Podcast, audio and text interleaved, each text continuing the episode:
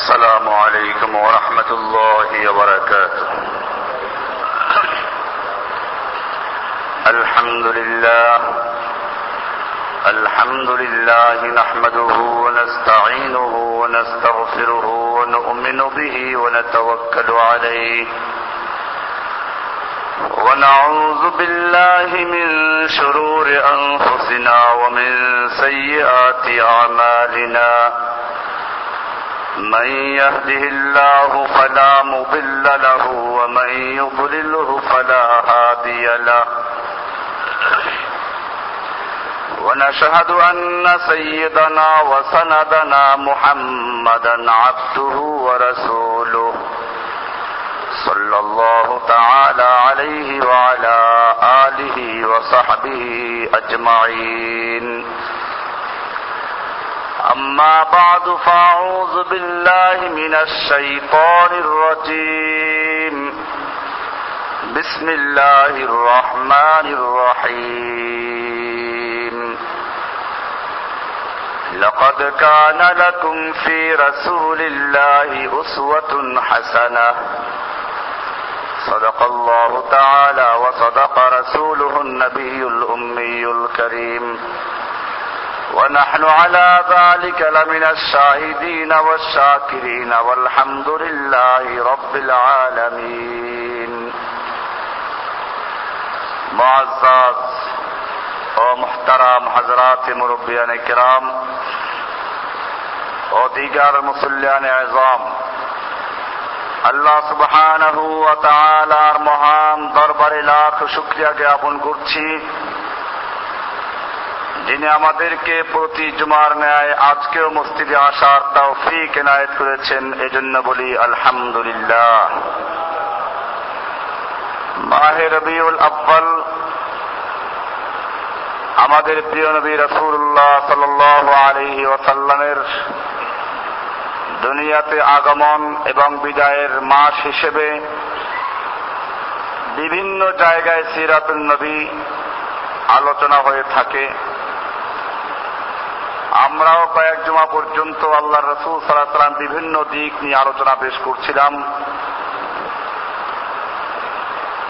কোরআনুল করিমে আল্লাহ রাব্বুল আলামিন ইরশাদ করেছেন, লাকাদ কানা লাকুম ফি রাসূলিল্লাহি উসওয়াতুন হাসানা। রাসূলের জীবনীর মধ্যে রয়েছে তোমাদের জন্য উত্তম আদর্শ। রাসূলের মধ্যে রয়েছে তোমাদের জন্য উত্তম আদর্শ। উত্তম আদর্শ কি জিনিস? এমন এক আদর্শ যা পৃথিবীর যে কোনো স্তরের মানুষের জন্য, সব সময়ের জন্য, যে তার জীবন থেকে শিক্ষা গ্রহণ করতে পারে। পৃথিবীর এমন কোন লিডার এমন কোন নেতা পাওয়া যাবে না, যার জীবনে সব ধরনের মানুষের জন্য আদর্শ খুঁজে পাওয়া যায়। একমাত্র আল্লাহ রসুল সাল্লাম ব্যতিক্রম। সমাজের সব শ্রেণির মানুষের জন্যই তিনি আদর্শ। রাসুল্লাহ সাল আলাইসাল্লাম সম্পর্কে আমরা আলোচনা করেছিলাম। দুনিয়ায় সমস্ত মানুষের মাখলুকের মধ্যে সবচেয়ে আফদল মাখলুক হল মানুষ। আর মানুষের মধ্যে সবচেয়ে শ্রেষ্ঠ মানুষ হলেন মোহাম্মদুর রসুল্লাহ সাল্লাহ এই কারণে যদি এভাবে বলা হয় যে সমস্ত মখলুকাতের মধ্যে সর্বশ্রেষ্ঠ ব্যক্তি মোহাম্মদ রসুল্লাহ সাল আলী ইসলাম তাও ঠিক। আবার যদি এভাবে বলা যায় যে আল্লাহ রব্বুল আলমিনের পরে যার স্থানটি তা হল আল্লাহ রসুল সাল্লাহ সাল্লামের কিন্তু এখানে একটু সতর্কতা অবলম্বন করতে হবে এই কথা বলতে গিয়ে। একজনে যদি বলে যে অমুকের পরে ওনার স্থান, তাহলে বুঝতে হবে যে মৌলিক বিষয়ে দুইজনের মিল আছে, কিন্তু পরিমাণে ওনার চেয়ে উনি পড়ে আল্লাহর সঙ্গে কোনো দিকে কারও মিল নেই। এই জন্য এই কথার মানে এই না যে আল্লাহর পরে আমাদের নবীদের স্থান মানে আল্লাহর সাথে কোনো মিল আছে। আল্লাহ হচ্ছেন খালেক, মানুষ হচ্ছে মাখলুক। আল্লাহ রাব্বুল আলামিন সম্পর্কে কোরআনে পরিষ্কার বলা আছে। আহাদ। তার সমতুল্য, তার সমপর্যায়ের কেউ নেই। মানুষেরা এখানে দুইটা ভুল করেছে। একদল মানুষ আল্লাহর রসুল সাল্লাহ আলাইসাল্লামকে হেয় প্রতিপন্ন করেছে বিভিন্ন অলি বুজুর্গদের মর্যাদা বয়ন করতে গিয়ে। আর একদল মানুষ আল্লাহর রসুলের মর্যাদা পেশ করতে গিয়ে আল্লাহর স্থানে বসিয়ে দিয়েছে। একদলের বক্তব্য তো এই, মোহাম্মদ খোদা নেহি, খোদা সে জুদা নেহি। মোহাম্মদ সাল্লাম আল্লাহ নন, তবে আল্লাহ থেকে ভিন্ন কিছু নন। এদের বক্তব্য বলেছিলাম যারা কিছু জাল হাদিস তৈরি করেছে আল্লাহ নবীর নামে কিছু হাদিস তৈরি করে নিয়েছে তারা, যা আল্লাহ নবী কখনো বলেন নাই। আনা আহমদ বেলা আইন। আনা আহমদ বেলা মিম। আমি মিমবিহীন আহমদ। আহমদের মিম তুলে দিলে কি হয়? আহাদ। আহাদ হচ্ছেন আল্লাহ। আল্লাহর রসুল সাল্লাহ সাল্লাম নাকি বলেছেন যে আমি হচ্ছি মিমবিহীন আহমদ। তার মানে আল্লাহ। ও আনা আরব বেলা আইন। আরব। আইন বাদ থাকে কি? রব। আমি আরব, আইন বাদে। বাংলাতেও এরকম তারা কিছু কবিও তৈরি করে নিয়েছে। আহমদের ওই মিমের পর্দা তুলে দেরে মন। দেখবি সেথায় করছে বিরাট আহাদ নিরঞ্জন। আহমদের মিমের পর্দা তুলে দাও। তাহলে দেখবা আহমাদই আহাদ। আহাদে আহমদ। একই। এই লোকগুলো আল্লাহ রসুল সাল আলিয়াল্লামকে মর্যাদার দিকে সম্মান গিয়ে বেশি বাড়াবাড়ি করে ফেলেছে।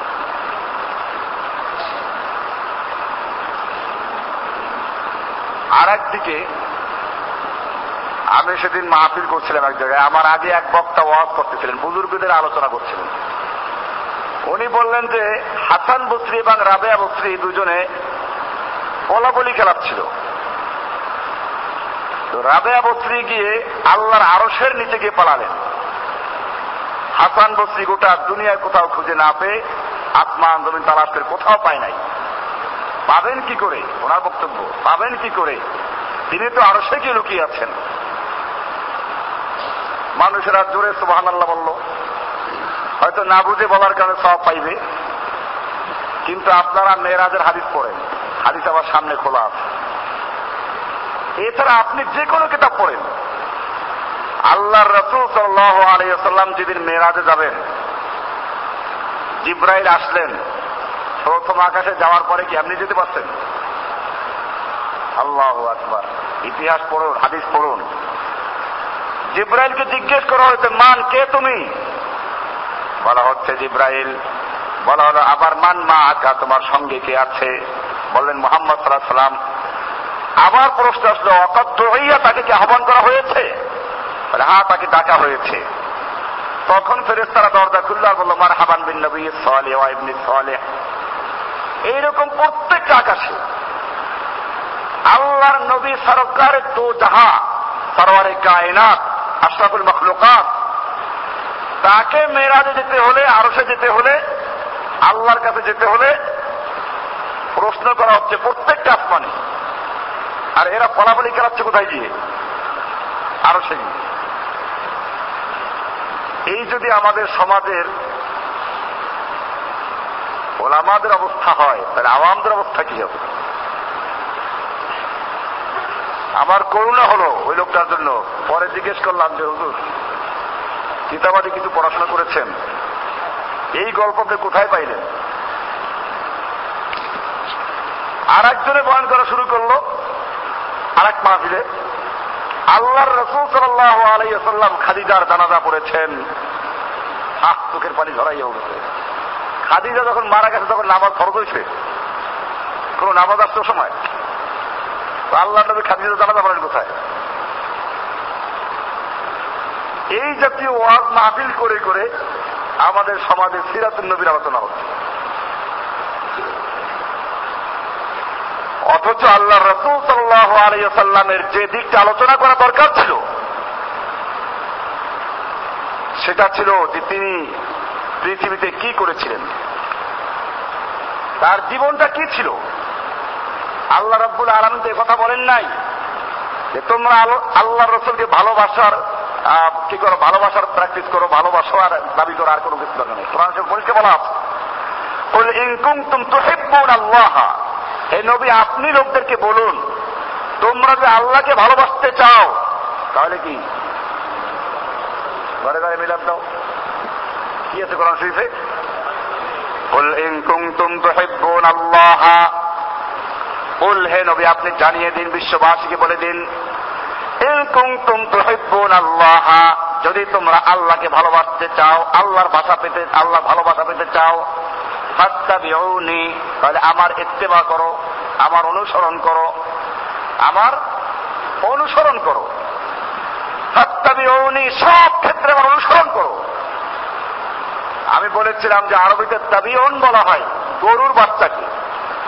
নতুন গোবৎস ছোট বাচ্চাকে বলা হয় তাবিউন তাবিআতুন।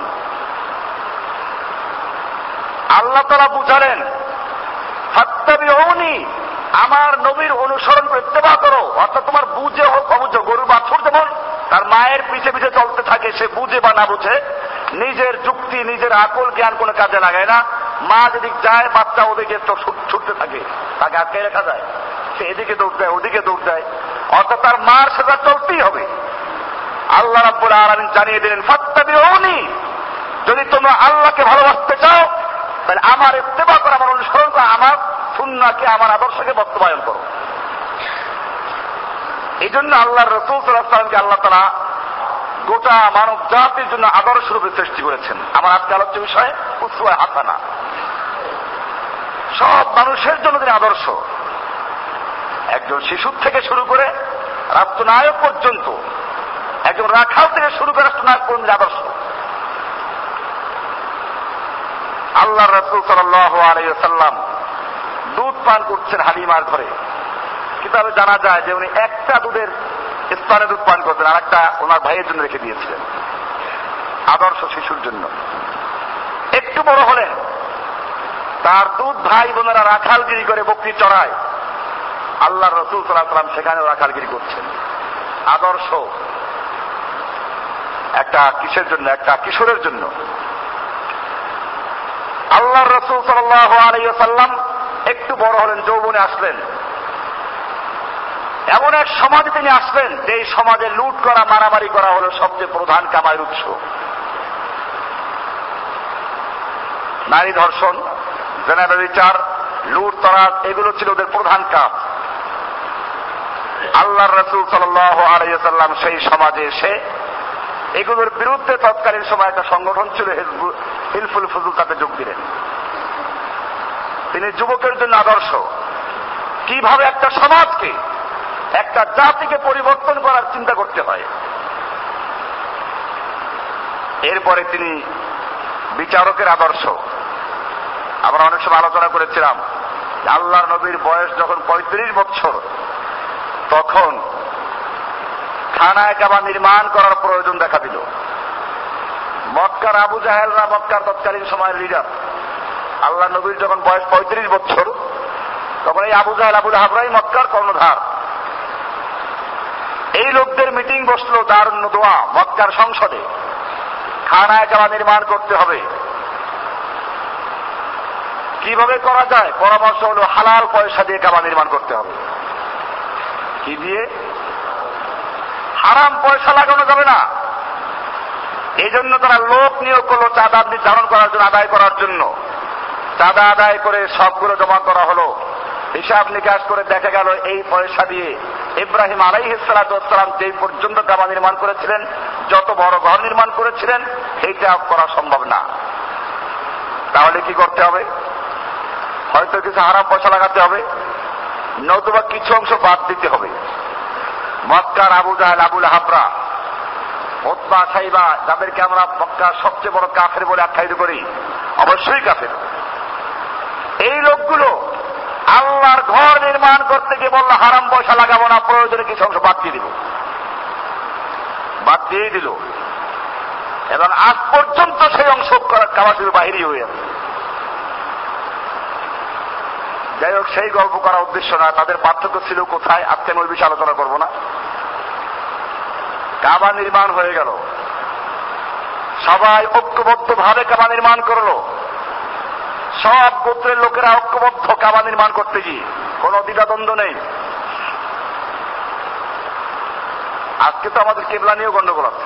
এক একজনের কেবলা এক একদিকে অমুক পীর সাহেব কেবলা, অমুক কেবলা অমুক কেবলা। কিন্তু মক্কার কুফাদের কেবলা ছিল একটা, কোনটা? খানায় কাবা এবার এদের মধ্যে ঝগড়া দেখা দিল হাজারে আসওয়াদ পাথর স্থাপন করা নিয়ে। পাথরকে রাখবে নির্ধারিত জায়গায়। যারা এটাকে রাখবে তাদের জন্য এটা মর্যাদার বিষয়। গন্ডগোল শুরু হয়ে গেল। ঐক্যের প্রাচীর ভেঙে খান খান হয়ে যার উপক্রম হলো। সিদ্ধান্ত হলো যে না, যুদ্ধ করে মারামারি করে লাভ নেই। আগামী দিন সূর্য উদয়ের পূর্বে যেই ব্যক্তি খানায় একেবারে প্রথম আসবে, সেই ব্যক্তি যে বিচার করবে আমরা সকলে মেনে নিব। সিদ্ধান্ত হয়ে রইল কেউ জানে না বাইরের থেকে। কে আসে আগে? দেখা গেল হ্যাঁ সাফা মারোয়ার দিক থেকে যেই ব্যক্তি সর্বপ্রথম আসছে সকালে, সবে সাদেকের সময় সে ব্যক্তি আর কেউ না, সে সে হল আল আমিন মোহাম্মদ সাল্লাম যাকে তারা এখন রসুল হিসেবে জানে না। মোহাম্মদ সাল্লাহ আসলেন। বলা হলো যে আজকে আমাদের এই ফয়সলা তোমাকে করতে হবে।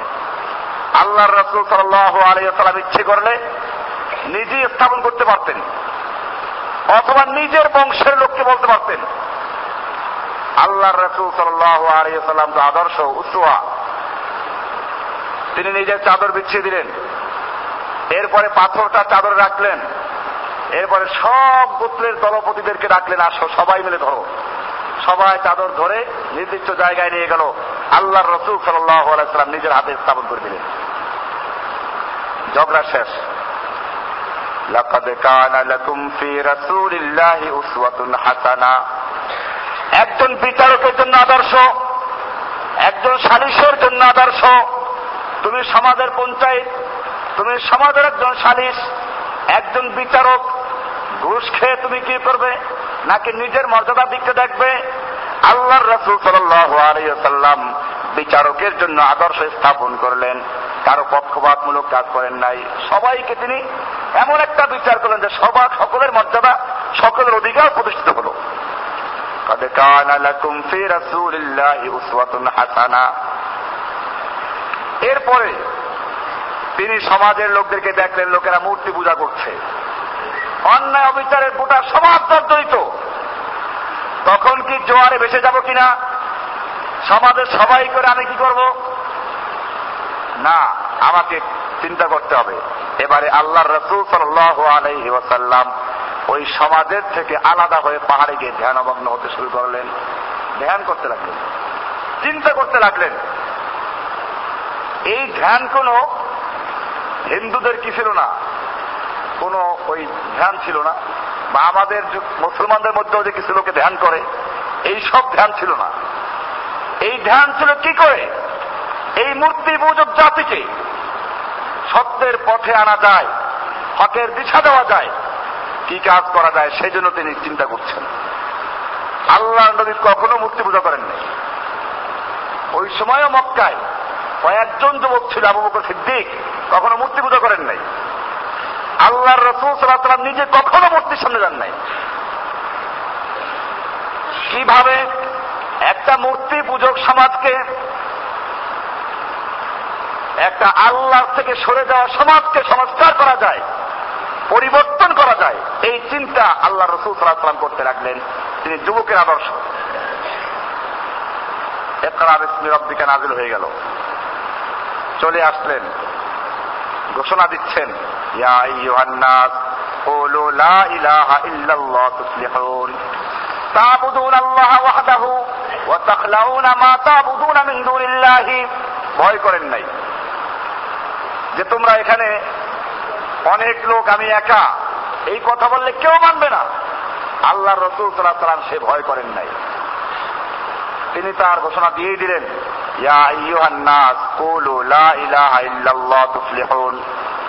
আদর্শ স্থাপন করলেন।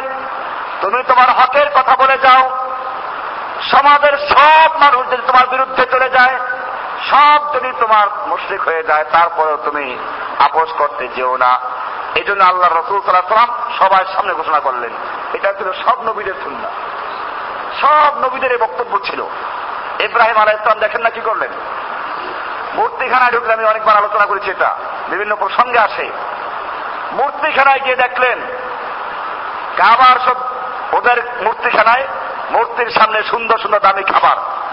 পূজার সময় খাবার দেয় না, বর্তমান যুগেও দেয়। দামি দামি লাড্ডু তৈরি করে রাখে। এই যুগেও যেই মূর্তি নিজের হাতে তৈরি করল, নিজের হাতে ভাঙ্গে লা ইয়াদুররু ওয়ালা ইয়ানফাউ যে কোনো উপকার করতে পারে না, কোনো ক্ষতি করতে পারে না।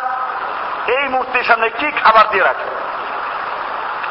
ইব্রাহিম আলাইসালাম খানায় কা- ওদের যে কি আছে? ওদের যে মূর্তিখানা ছিল, সেখানে গিয়ে দেখলেন যে সুন্দর সুন্দর খাবার।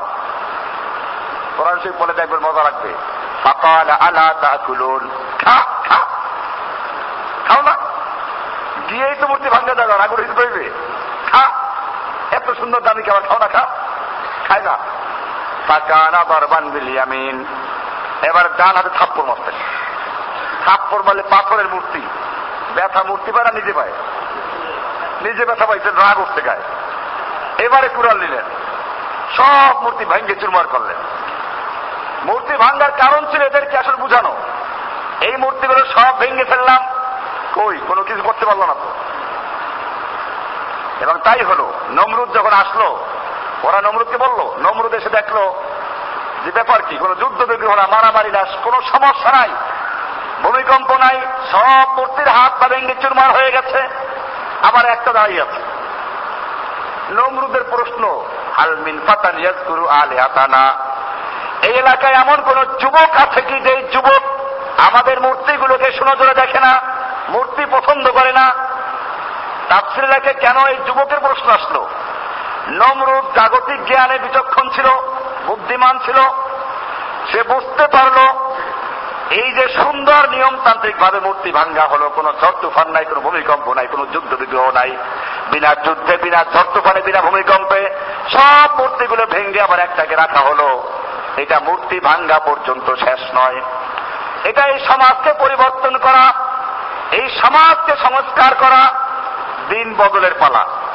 এখন সবার কথা দিন বদলের দিন। দিন বদলের সূচনা মাত্র।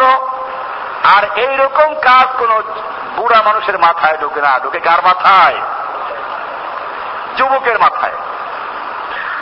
সবাই এবারে বলল হ্যাঁ হ্যাঁ একজন যুবক আছে এই মূর্তিগুলো সম্পর্কে উল্টো পাল্টা বলে। একজন যুবক আছে যে যুবককে আমাদের মূর্তি সম্পর্কে বিভিন্ন রকমের সমালোচনা করে, ইউকর রহে ইব্রাহিম যাকে বলা হয় কি? ও যুবকেরা খুব ভালো করে বুঝো, তোমাদেরকেও সেই ইব্রাহিমের আদর্শ স্থাপন করতে হবে। ইব্রাহিম আলাইসালামকে ধরে আনা হলো, পালান নাই। এব্রাহিম তুমি এই কাজ করেছ? বড়টাকে জিজ্ঞেস করো। এই গান আয়ান্তকেও যদি বলতে পারে, ওটাকে জিজ্ঞেস করো। ওরা কয়ে তুমি তো যাও যেটা বলতে পারো এটাই তো চাইছিলাম। এটা করে বলতে পারে না।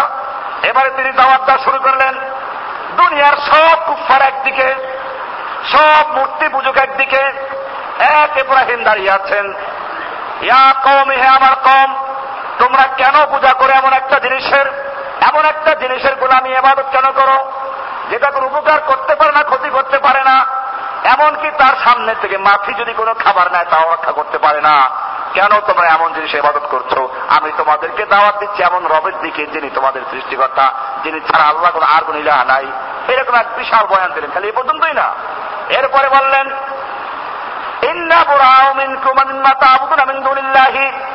আমরা তোমাদের থেকে সম্পর্ক বিচ্ছিন্ন করলাম পারা করলাম। তোমাদের সঙ্গে আমাদের কোনো সম্পর্ক নেই, তোমাদের আগে। অমিম্মা তা'বুদুনা মিন দুনিল্লাহি। এবং তোমরা আল্লাহকে বাদ দিয়ে যে সমস্ত দেব দেবী আর মূর্তিদের পূজা করছ, তার থেকে সম্পর্ক বিচ্ছিন্ন করলাম। গাফার না বিকুম আমি তোমাদেরকে মানি না, আমরা তোমাদেরকে মানি না। কি সুন্দর ঘোষণা স্পষ্ট ঘোষণা। সুরায় মমতানার চার নম্বর আয়াত। গাফার না বিকুম আমরা তোমাদেরকে মানি না وبدا بيننا وبينكم العداوة والبغضاء أبدا حتى تؤمنوا بالله وحده এবং তোমাদের মাঝে আমাদের মাঝে চির শত্রুতা চির ঘৃণা চির বিদ্বেষ শুরু হয়ে গেল যতক্ষণ না তোমরা এক আল্লাহর এবার দিকে ফিরে আসবে কোন অস্পষ্টতা আছে কিছু আল্লাহর দুশ্মনদের সাথে কোনো কি নাই সম্পর্ক নাই কাফার না বিক্রমা তোমাদের মানি না কি হলো ইব্রাহিমের জন্য আল্লাহর রসুল সাল্লাম সে কথাই বলছেন। আল্লাহ রসুল সাল্লাম মক্কার সমস্ত মূর্তি পুজো, মূর্তি তৈরিকারী একদিকে মূর্তির পুজো করে, একদিকে আল্লাহর ইবাদত করে, একদিকে হজ করে, আল্লাহর ঘর নির্মাণ করে, হাজিদেরকে পানি খাওয়ায়, আর একদিকে আবার মূর্তির সামনে গিয়েও চেষ্টা করে। এই এক জাতি অবশ্য তারা আগুন পূজা করে নাই।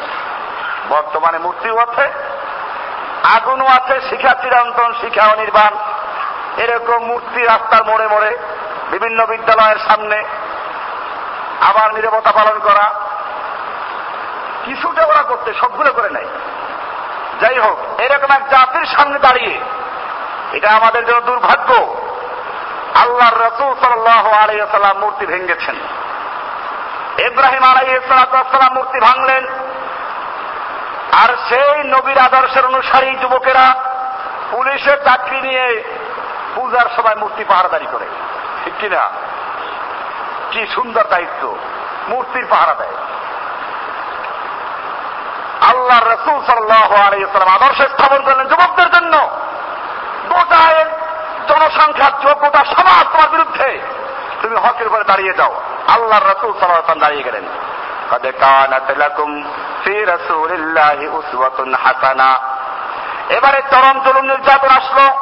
সেই জুলুম নির্যাতনের মোকাবেলায় কি করবে? তখন কি সত্য থেকে সরে যাবে? না, আল্লাহর রাসূল সাল্লাল্লাহু আলাইহি ওয়াসাল্লাম যাচ্ছেন। উটের নারী বুড়ি তার গলায় চাপিয়ে দেওয়া হয়েছে। এমনকি তাকে হত্যা করার জন্য ঘেরাও করা হয়েছে। তিনি কি বসেছিলেন? আল্লাহ রসুল সাল্লাহ আলাইসালামকে হত্যা করার জন্য চতুর্দিকে ঘেরাও করে আছে। শয়তানের কি বুদ্ধি? ওরা পরামর্শে বসল যে এটাকে কি করা যায়? দলিল নাই কোনো। যখনই নবীর সঙ্গে আলোচনা করতে আসে, বোকা হয়ে চলে যায়। কি করে তাদেরকে হত্যা করো? শয়তানের বুদ্ধি ছিল এটা। ওরা পরামর্শে উঠছিল পরামর্শের সিদ্ধান্ত হলো, কি করা যায়? একজনে বলে যে থেকে বের করে দাও। শয়তানের না এটা হতে পারে না। দেশের থেকে বের করবার যেখানে যাবে, সেখানে গিয়ে দল গঠন করবে। আবার তোমাদের আক্রমণ করবে। তাহলে জেলখানে আটকাই রাখো। বলে, জেলখানে আটকে রাখলে বড় আসে বনু মোত্তালেব ঘাস কাটবে নাকি? তারা তাকে ছাড়াই নিয়ে আসবে। বল, তাহলে কি করা যায়? একটা ওটা বলে, একটা কাম করে শেষ করে হত্যা করো। হত্যা করলে তো কি করা যাবে? আমার ওদের প্রতিশোধ নিবে। পেফা আসবে তখন শয়তান বললেন একটা বুদ্ধি আছে। প্রত্যেক গোত্রের এক একজন যুবক একসাথে হামলা করবা। সবাই মিলে মেরে ফেলবা। তাহলে ওরা কেসাস সবার থেকে কেসাস নেওয়ার সাহস পাবে না। তখন মুক্তিপণ মৃত্যু, ওই যে মুক্তি মুক্তিপণ যেটা বলে, মৃত্যুপণ দিয়ে একশো উঠ দিয়ে এদের থেকে মুক্তি পাওয়া যাবে। শয়তান এই বুদ্ধিটা ঠিক? ঠিক আছে, আজকে রাত্রি কাজটা করতে হবে। কারণ তারা আবার অনেক শয়তান আছে শয়তান তাকে বলে দিবে। শয়তানে বলে। ঘেরাও হয়ে গেল। আল্লাহ রসুল সাল্লামকে আল্লাহ তারা দাঁড়িয়ে দিলেন। এক মুঠ ঢোল নিলেন। এরপরে মারলেন। ওরা চোখ গলতে শুরু করে আল্লাহ রসুল বেরিয়ে চলে গেছেন। আল্লাহ তারা রক্ষা করেন নাই। আদর্শ আল্লাহ নবী এই সময় হজরত আলী রবি আল্লাহ তালাকে বললেন, এইখানে শো। আমার এই বিছানার নিচে মক্কার লোকদের টাকা পয়সা স্বর্ণ মুদ্রা আছে। এইগুলো তুমি মক্কার লোকদেরকে ঠিক মতো পৌঁছাই দিয়া তারপরে মদিনায় আমার সাথে সাক্ষাৎ করবে। হত্যা করার জন্য যে লোকগুলো ঘিরে করে আছে, সেই লোকদের সেই লোকদের পরিবারদের আমানত আল্লাহ নবীর কাছে সংরক্ষিত। তিনি সব নিয়ে যেতে পারতেন না। নিয়ে যায় নাই। আজকে আমার সেই নবীর উম্মতেরা আমানত দূরের কথা টাকা পয়সা ধার নিলে। অথবা তুলি কোনোভাবে যখন টাকাটা খবর থাকে না। আল্লাহ নবী বলেন, আলীকে এই বিছানার নিচে এই কুফরদের মক্কার লোকদের টাকা পয়সা স্বর্ণ মুদ্রা আছে। তুমি আমার সঙ্গে মক্কায় যে মদিনায় দেখা করবে, এগুলো আদায় করার পরে। শুয়ে রইলে আল্লাহ নবী চলে গেলেন। আপনি আমি ওই করতাম কি বারবার তাকাইতাম? যে নাকি আমাকে মেরে ফেলল। আর এক নম্বর তো বর্তমানে প্রতিবাদ করতাম, যে আপনি বাঁচার জন্য আমাকে এখানে মারার পরিকল্পনা করে গেছেন। আলী রবি আল্লাহ শুয়ে গেলেন। উনি বলেন যে আমার মাথায় একটু চিন্তা আসলো যে আমাকে হয়তো না মেরে ফেলবে। কিন্তু মুহূর্তের মধ্যে আমার সেই সব চিন্তা মাথাতে সরে গেল। দুনিয়ার সবচেয়ে আরামের ঘুম দিয়েছিলাম ওই মুহূর্তে, যখন তারা আমাকে ঘেরাও করেছিল। কারণ? কারণ এমনি তো মৃত্যু কখন আসবে কোনো গ্যারান্টি নেই। কিন্তু আমি ওই সময়ের জন্য বুঝতে পারলাম যে আমার এখন মৃত্যু আসবে না। ওরা আমাকে মারতে পারবে না। কারণ কি? কারণ আল্লাহ রসুল বলেছেন, এইখানে ওদের আমানত আছে। আমানতগুলো পৌঁছাতে হবে। আমাকে যদি ওরা মেরে ফেলে, আমি মরে যাই। আল্লাহর নবীর আমানত পৌঁছাতে না পারি আল্লাহর নবী খেয়ানত হবেন, খেয়ানতকারী হবেন। আল্লাহ রব্বুল তার নবীকে খেয়ানতকারী করবেন না। অবশ্যই আমার দ্বারা এই আমানতগুলো ঠিক করে পৌঁছানো হবে। এরপরে মদিনায় যাব, তারপরে আমার মৃত্যু চিন্তা করব। এই জন্য আমি একটা শান্তভাবে ঘুম দিলাম যে এখন বাঁচতে পারবে না কমপক্ষে আমারও আদায় করা পর্যন্ত মৃত্যুর কোনো ভয় নেই। অমুসলমান জাতি, লাকাদ কানা লাকুম ফি রাসূলিল্লাহি উসওয়াতুন হাসানা। তোমার নিজের যা ক্ষতি হয়ে যাও কিন্তু কারও আমানত যদি তোমার কাছে থাকে, আমানতের খেয়ানত করা যাবে না। আয়াতুল মুনাফিকে সালাতুন। একটা মুনাফিকের তিনটা আলামত আছে একটা হলো আমানতের খেয়ানত করা। আমাদের কি করা? আজকে মুসলমান, আমানতের খেয়াল কালকে আমি চকবাজার মৌলভী বাজারে ব্যবসায়ীদের উদ্যোগে বড় মাহফিল ছিল, বয়ান করতেছিলাম যে আল্লাহ নবী সাল্লাহ আলাইসাল্লাম তো এইভাবে করেছেন। আমানতের খেয়ানত করেন নাই। আর এখন মিলাদ দিয়ে দোকান শুরু করে তারপরে ভেজাল মাল বিক্রি করে। দুই নাম্বার মাল, এক নাম্বার বলে বিক্রি করে। এই হলো মুসলমানদের অবস্থা। আর যদি কোনো হিন্দুকে বলা যায়, দেখো ভেজাল দিও না মাপে কম দিও না। হিন্দু বলে, আমি কি মুসলমান যে মাপে কম দিব? আমি কি মুসলমান যে মাপে কম দিব? ও মুসলমান, তোমার কারণে আমাদের মাঝে আল্লাহ রসুল মামলা দায়ের করবেন। যে তোমার কারণে আল্লাহ রসুলের ইসলামের বদনাম হয়েছিল। তোমার মতো মুসলমানদের কারণে। দিল্লি শাহী মসজিদের ওই যে বিভিন্ন জিনিস আছে দেখার জন্য মানুষের দেয়, পুরাতন স্মৃতি। একবার পত্রিকা দিল যে একজন লোক একটা পকেট মার। সে একটা পুতলা পাইল, পাসপোর্ট, টাকা পয়সা, বিদেশি ডলার। এ নিয়ে এসে দাঁড়িয়ে আছে। লোকটা যখন ঘুরে ফিরে আসলো ছবির সাথে মিলেই দেখল যেটা ওই লোকের। তাকে গিয়ে বলো তোমার এটা দেখো হ্যাঁ নিয়ে নাও। লোকটা আশ্চর্য হলো, খ্রিস্টান। তুমি তো খুব ভালো মানুষ? না, আমি ভালো মানুষ না, আমি পকেট মার। তাহলে তার আশ্চর্য কথা পকেট মারে কেন পকেট মারা তুমি তো এমনি পেয়ে গেছিলে, কেন ফেরত দিচ্ছ? ফেরত দেওয়ার একটা কারণ আছে, আমি পকেট মার হলো মুসলমানদের পকেট মারি অন্য ধর্মের লোকদের না। ব্যাপার কি? ব্যাপার হলো, আমি দেখলাম তোমার এই পাসপোর্টে লেখা, তুমি খ্রিস্টান জাতের লোক। আমি হতে পারি পকেট মার কিন্তু আমার পরিচয় হলো মুসলিম পরিচয় কি আল্লাহ নবীর উম্মাদ আর তুমি হয়তো আমার মতো একজন লোক, হয়তো কোনো ধর্মকর্ম পালন করো না, কিন্তু তোমার দাবি হচ্ছে তুমি ঈশা নবীর উম্মাদ কেয়ামতের মাঠে তুমি যদি গিয়ে আল্লাহ বাবার নালিশ পেশ করো, তো তোমার নবী, আমার নবীকে বলবে যে আল্লাহ, আমার উম্মতের টাকা চুরি করেছিল মোহাম্মদের উম্মত সাল্লাহ আলাইসাল্লাম আমার নবী আমার ছোট হবেন, আমার নবী তোমার নবী সমাজ্জিত হবেন, অপমানিত হবেন, আমি হতে পারি পকেট মার আমি আমার নবীকে বঞ্চিত করতে চাই না। মুসলমান, চিন্তা করার বিষয়, আমাদের এক একটা কাজের কারণে আজকে ইহুদি খ্রিস্টানরা, হিন্দুরা পর্যন্ত তাদের ধর্মের কোনো খবর নেই যাদের ধর্ম পুরো করলে যত নোংরামি আর যত নষ্টমি আর যত দেহায়াপনা সত্তা পরিপূর্ণ ধর্ম নিজেদের সবগুলো চরিত্র। আর সেই লোকগুলো উপহাস করে আমি কি মুসলমান? যে মাপে কম দিব? তোমার মতো মুসলমানদের কারণে আল্লাহর নবীর দিনের বদনাম হচ্ছে, ইসলামের বদনাম হচ্ছে আর তুমি ঘরে ঘরে মিলাদ দাও, রসুলের সাবাতা বসে আছো। লাকাদ কানা লাকুম ফি রাসূলিল্লাহি উসওয়াতুন হাসানা। দুনিয়ার যেই কোন স্তরের লোক, রাখালের জন্য আদর্শ, একজন যুবকের জন্য আদর্শ, একজন অন্ধকার সমাজকে সংস্কারকের জন্য আদর্শ, এবারে তিনি রাষ্ট্রনায়কের আদর্শ। মদিনার সাড়ে বারো লক্ষ বর্গ মাইল রাষ্ট্রে তিনি আদর্শ নেতা। তিনি ঘোষণা করছেন আলামান তারা কামালান ফালি আহলিহি দুনিয়ার কোন রাষ্ট্রনায়ক, দুনিয়ার কোন অর্থনীতিবিদের পক্ষে আজ পর্যন্ত এমন ঘোষণা দেওয়া সম্ভব হয় না কেমন পর্যন্ত হবেও না। তিনি সেদিন ঘোষণা করলেন আলামান তারা কামালান ফালি আহলিহি শুনে রেখো, যেই ব্যক্তি কোন অর্থ সম্পদ রেখে মারা যাবে, সেইগুলো তার ওয়ারিশরা পেয়ে যাবে। অমান তারা কাদ্দাই নানা উপায়ান পক্ষান্তরে যদি কোনো ব্যক্তি অসহায় সন্তান রেখে মারা যায়, অসহায় স্ত্রী রেখে মারা যায়, আমি মোহাম্মদ আলহি ওয়াসাল্লাম মুসলমানদের রাষ্ট্রনায়ক হিসাবে, রাষ্ট্রপ্রধান হিসাবে দায়িত্বের মাঝে দায়িত্বশীল হিসাবে তার সমস্ত দায় দায়িত্ব আমার কাঁধে তুলে নিলাম। তুলে বলুন সুবাহান আল্লাহ কোন নেতা আছে এরকম সব দায় দায়িত্ব মাথায় তুলে নেব। রাষ্ট্রনায়কের আদর্শ তিনি যোদ্ধার আদর্শ, যুদ্ধে যদি পরাজিত সব সাথী সঙ্গী চলে যায় সব এদিক সেদিক চলে গেছে। আল্লাহ নবীর জীবনী বড় হোনাইনের যুদ্ধে তিনি সামনে বার্তা বলছেন আনান নবীউল্লাহ কাদিব আর আবনা আব্দুল মুত্তালেব।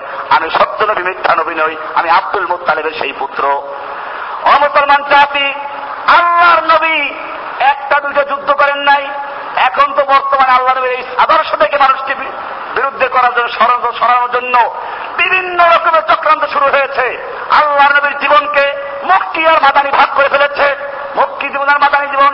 আবার হাদিস তৈরি করেছে নকশের জেহাদ বড় জেহাদ, তার মানে হচ্ছে যারা আল্লাহ নবীর এই সুন্নতগুলো পছন্দ করে না, সেই লোকগুলোকে যখন যুবকরা বলবে, কোরআনের মধ্যে জেহাদ আছে হাদিসের জেহাদ আছে, তুমি কেন জেহাদ করো না? সে বলবে যে, আমি বড় জেহাদ নিয়ে বসে আছি। অবশ্যই লজ্জা করা উচিত। আল্লাহ নবী সাতাইশটা যুদ্ধে অংশগ্রহণ করেছেন। আল্লাহ নবী যেই যুদ্ধে গিয়ে রক্তাক্ত হয়েছেন, তার না শহীদ করেছেন মাথা ভেঙে লোহার তুমি ঢুকে পড়েছে সেই যুদ্ধকে ছোট যুদ্ধ বলছো আর তুমি জাহাজকে বসে বসে বড় যুদ্ধ বলছো, লজ্জা করা উচিত। তা আমাদের মাঠে জেনে রাখো, তোমার চেহারার চেয়ে নবীর চেহারা সুন্দর ছিল। তোমার ইমানের চেয়ে নবীর ইমান মজবুত ছিল। যে ইমান তৈরি করা দরকার, জেহাদের ইমান পাকা করতে হবে। আরে নামাজের জন্য তো ইমান দরকার। নামাজ বাদ দাও। ইমান পাকা করে নামাজ পড়া শুরু করো। নামাজের ইমান দরকার না। ইমান ছাড়া নামাজ পড়ে নামাজ চলবে। নামাজের জন্য তো ইমান দরকার সেইখানে প্রশ্ন আসে না। যে ইমান আগে পাকা করি তারপর নামাজ পড়ি। জেহাদের কথা আসলে কয় যে, আগে ইমান পাকা করি তারপর জেহাদে যাব। জেহাদ করব কেন ইমান পাক্কা নাই পালাই যাব। লজ্জা করা মুসলমান পালাই যাব তার বলে। অমুসলমান জাতি, আল্লাহর নবী যেই জেহাদ করতে গিয়ে হামজা টুকরো টুকরো হলো, যেই জেহাদ করতে গিয়ে চারজন খলিবার তিনজন শহীদ হলো, যেই জেহাদ করতে গিয়ে সব ইমামরা যুদ্ধ করেছেন, আবু হামজার মতো হামজার মতো ব্যক্তি টুকরো টুকরো হচ্ছেন, আবু হোরার মতো মহাদ্দিস যুদ্ধের মাদানে যুদ্ধ করছেন ইবনে আব্বাসের মতো মহাত্মের কোরআন যুদ্ধের মাদানে যুদ্ধ করছেন, ওমর বিন যুদ্ধ করছেন খারাপ যুদ্ধ করছেন এরকম ভাবে কারণ মতো কারি সাহেব যুদ্ধ করছেন, কারি বলেন মুফাসসির বলেন, মুহাদ্দিস বলেন, সব দিয়ে যুদ্ধের মাদানে যুদ্ধ করছেন। আর তুমি সেই যুদ্ধকে বলছো, জেহাদে আকবর জেহাদে আকবর, ছোট জেহাদ আর বড় যা ভাগ করে ফেলেছে। এই লোকগুলো কি শুরু করেছে জানেন? আমি আশ্চর্য হই। আল্লাহ নবী দাওয়াত দিয়েছে লা ইলাহা ইল্লাল্লাহ। এরা জিজ্ঞেস করে কিসের? ইল্লাল্লাহ কি করে? আর এক দলে আবার লা ইলাহা আসতে বলো, কারণ শয়তানে শুনলে অসুবিধা। শয়তানে যদি না শুনে, সে লা ইলাহা কি করো? আসতে বলো, ইল্লাল্লাহ করে বলো। ও মুসলমান জাতি, ইল্লাল্লাহ নিয়ে কোনো কুফফাদের সঙ্গে কোনো গন্ডগোল নেই। ইল্লাল্লাহ মানে যে আল্লাহ আছেন বলা হয়। তাহলে আল্লাহ আছেন মক্কার কুফারা বিশ্বাস করতো, আল্লাহ আছেন আবু জাহাল বিশ্বাস করতো, আবু জাহাল বিশ্বাস করতো অপ্প বিশ্বাস করতো এহুদিরা বিশ্বাস করে খ্রিস্টানরা বিশ্বাস করে বর্তমান যুগে ইহুদি খ্রিস্টানরা বিশ্বাস করে হিন্দুরা বিশ্বাস করে ভগবান আছে আল্লাহ আছে ঈশ্বর আছে, কিন্তু সমস্যা কোন জায়গায়? লা ইলাহা আল্লাহ ছাড়া আর কোনো ইলাহা নাই। এইখানে গন্ডগোল। সেজন্যই বুঝে শুনে এই লোকগুলো চক্রান্ত করেছে। খালি ইল্লাল্লাহ বলো লাইলাহা মারা বলল, আসতে বলো, যেন শয়তান না শুনে, কারণ এইখানে কুফাদের সঙ্গে দিমাগ পরিষ্কার বোঝা গেছে। এখন আমি কালকে একটা কিতাব দেখাইলাম আমাকে একজনে। ফুয়ুজাতে আহমাদি একটা কিতাব। এই বাংলাদেশের একজন শীর্ষস্থানে আলেম লিখেছেন কিতাবটা। ছোটখাটো আলেমরা লেখলে, অথবা কোনো পীর সাহেব লেখলে আমি কিচ্ছু বলতাম না। লিখেছেন একজন শীর্ষ পর্যায়ের আলেম। তিনি লিখেছেন, রাত্রে ঘুমানোর সময় এই আমল করো। তার মধ্যে একটা আমল হলো পাঁচশোবার বলো লা ইলাহা পড়ে। ও জাতি, কোরআন আমার সামনে আছে। কম পক্ষে তিনশো জায়গায় লা ইলাহা ইল্লাল্লাহ লেখা আছে। কোন জায়গায় ইল্লাল্লাহ আগে লেখা আছে। বনে ইসরায়েলকে আল্লাহ রাব্বুল আলামিন হুকুম দিয়েছিলেন, তোমরা বাইতুল মুকাদ্দাসে ঢুকে যাও। ওই যে ইসুফ আলাহিসাল্লাম মুসা আলাহিসাল্লাম যখন পার হলেন, ফেরাউন ধ্বংস হলো। বলল, তোমাদের থাকার জন্য ফিলিস্তিন যাও। ওইখানে ঢুকার সময় তো দুইটা কাজ করতে হবে। একটা আমল মাথা নত করে চেষ্টা করবে। আর একটা হলো, মুখে বলবে, হেত্তাতুন কি বলবে? হেত্তাতুন কি বলবে? হেত্তা মানে ক্ষমা চাই। ওরা করল কি? হেত্তার জায়গায় নোকটা লাগাইলো। হেন্তা। হেন্তা মানে হলো গম। হেন্তা মানে কি? হেন্তা তুলসি সাইরাতিন মানে আটা গমের দিয়ে আটা তৈরি, আটা চাই। আল্লাহ বললেন হেত্তা ওরা বলল, কি? খুব ভালো করে তাফসির করবেন আল্লাহ তারা করলেন কি? যারা আল্লাহর কালামকে পরিবর্তন করেছে, ওদেরকে তারা বান্দর বানাই দিলেন। অমুসলমান জাতি, বনে ইসরায়েলরা লাই রাহার কোনো পরিবর্তন ঘটায় নাই। খালি হেত্তাতুনের জায়গায় হেন্তাতুন বলেছিল সেই জন্য পালন তৈরি করে দিয়েছিল আর যেই মুসলমান লাই রাহাকে পরিবর্তন করছে খালি আমাদের শাহাদাকে পরিবর্তন করছে ইসলামের মূল মন্ত্র পরিবর্তন আছে ইল্লাল্লাহ, লা ইলাহা জিকির করা শুরু করছে। কি জিকির করা শুরু করছে? আমার উপরে কেউ খেপে যেতে পারে। যিনি লিখেছেন তিনি বাংলাদেশের সর্বোচ্চ পর্যায়ের একজন আলেন আমি নাম বললে অনেকে বিগড়ে যাবে। আমার বিরুদ্ধে মিছিল হবে। সারা বাংলাদেশ হতো দিল গুমরা হয়ে গেছেন। মানে এত বড় আলেন তিনি ভুল লিখছেন নাকি? আমি সেই জন্য নাম বলতে সাহস পাচ্ছি না। কিন্তু লিখেছেন ফুয়ুজাতে আহমদিয়া। এই বইতে পরিষ্কার লিখেছেন ইলাহা। জিকির করে না অনেকে আল্লাহর কালেমাতে কোরআনের প্রায় কয়েকশো জায়গা আছে এটা। হাদিসের কয়েকশো জায়গা আছে। লা ইলাহা, আগে লা ইলাহা সব বাদ। এরপর ইল্লাল্লাহ, সেই কালেমাকে ঘুরাইয়া পরিবর্তন করে, তবদিল করে ঘুরিয়ে ফিরে দিয়ে তারা কালেমাকে পরিবর্তন করার চক্রান্ত করছে। আবার নাম দিছে তাফব্বুফ। নাম দিচ্ছে কি? এর নাম তাসাব্বুফ ও মুসলমান জাতি! পরিবর্তন করে যখন আমাকে তাসাব্বুফ করে, সেই তাসাব্বুফ তাসাব্বুফের শয়তানি। এগুলো শয়তানি কাজ চলছে আমাদের সমাজে। লাইলাকে পরিবর্তন করার জন্য আল্লাহ নবীরা লাইলাহা জবাব দিয়েছেন। আল্লাহ নবীরা কালেমাতে শাহাদা দাওয়াত দিয়েছেন। এটাই ছিল মূল বক্তব্য। সেই মূলের থেকে আঘাত চলে আসছে এখন। লাইলাহা দাওয়াত দেওয়া শুরু করলেন। জুলুম, নির্যাতন চলল। আল্লাহ নবী আদর্শ বলছিলাম যে সবার জন্য আদর্শ, রাষ্ট্রনায়কের আদর্শ, খতিবের জন্য আদর্শ। তুমি যদি খতিবকে দেখতে চাও মসজিদ নবীর মেম্বার দাঁড়িয়ে যে বক্তব্য দিচ্ছেন, নবী মোহাম্মদকে লক্ষ্য করো এতিমের জন্য আদর্শ, তুমি যদি একটা এতিম হও, সমাজের এতিম হও, তাহলে মক্কার সে এতিম মোহাম্মদকে দেখো, কীভাবে তিনি কাজ করছেন, এতিম, অসহায়, অসত্য, সত্যের করে কীভাবে এগোচ্ছেন। তুমি যদি স্বামীর স্ত্রী হও, স্ত্রীর স্বামী হও, তোমার জন্য তিনি স্বামীর আদর্শ। তিনি আয়সা খাদিজার স্বামী কীভাবে আচরণ করছেন? তুমি যদি সন্তানের পিতা মাতা হও, দাদা হও, নানা হও, তাহলে হাসান হোসাইনের নানা দানকে দেখো, কীভাবে ব্যবহার করছেন। তুমি যদি একজন সমাজ সংস্কারক হও নবী মোহাম্মদের জীবনে আদর্শের পড়াশোনা করে দেখো, এইভাবে সমাজে তুমি যেই স্তরের লোক প্রত্যেকটা মানুষের জন্য তিনি আদর্শ। তিনি কি? আদর্শ। তিনি যোদ্ধার আদর্শ, তিনি রাষ্ট্রনায়কের আদর্শ অর্থনীতিবিদের আদর্শ, তিনি স্বামীর আদর্শ, তিনি রাখালের আদর্শ, তিনি এতিমের আদর্শ, তিনি যুবকের আদর্শ, তিনি স্বামীর আদর্শ, নানার আদর্শ, দাদার আদর্শ, দুনিয়ার সব রকমের মানুষের আদর্শ। মজলুম যোদ্ধার আদর্শ, তিনি একজন মজলুম মানবতার আদর্শ। সব রকমের মানুষের জন্য, সব সময়ের জন্য যেই ব্যক্তির জীবনীতে খোরাক পাওয়া যায়, তিনি কে? এবারে আমাদের করণীয় কি? আল্লাহ তারা বলছেন ও জাতি তোমাদের জীবনের জন্য আদর্শ। সুতরাং তুমি যেই স্তরের হও তার জীবনে সেই স্তর থেকে শিক্ষা গ্রহণ করো। এবং সেটাকে বাস্তবায়ন করো। আল্লাহ তাআলা আমাদের সমাজে, আমাদের প্রিয় নবীর আদর্শকে এবং সন্ন্যকে এবং তিনি যে তাওয়াত, তাওহীদে দাওয়াত দিয়েছেন, সেই তৌহিদকে সমুন্নত রাখার জন্য, প্রতিষ্ঠিত করার জন্য আমাদের সকল কবুল করে দেবো না, আমিন। আমাদের বুঝতে হবে হজগুলো আজকে সমাজে লাইলার উপরে হাত চলে আসছে। খালি ইল্লাল্লাহ জিকির করো। ইল্লাল্লাহ জিকির কোন হাদিস কিতাবে আছে? কোথাও আছে দেখাতে পারবে কেউ? দেখাইতে পারলে আমি আসি, আপনারা দেখাইন না, নিয়ে আসেন না। এই যারা আমার বিরুদ্ধে মিটিং করে, মিছিল করে, ওই লোকগুলো করে মিছিল মিটিং বাদ দাও, কিতাব নিয়ে আসো, কোরআন, হাদিস নিয়ে আসো।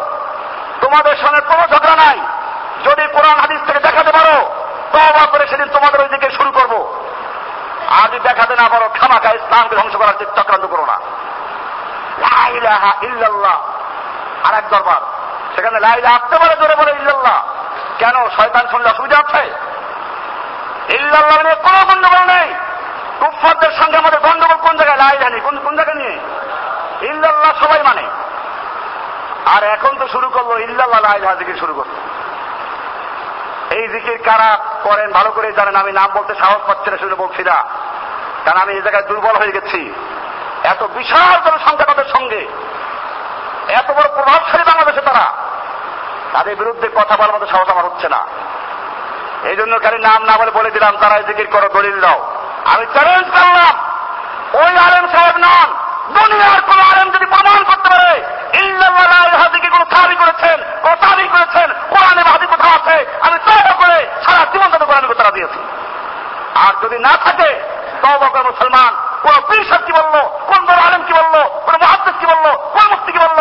সব তবা করে আল্লাহ নবী বলেছে, কোরআন এবং সুন্নাকে ধরো, কোরআন সুন্না থেকে ফিরে আসো। আল্লাহ সুবহান ও তারা সকলকে তবা করে খাঁটি মুসলমান অর্থ বিদ্যান আমিন।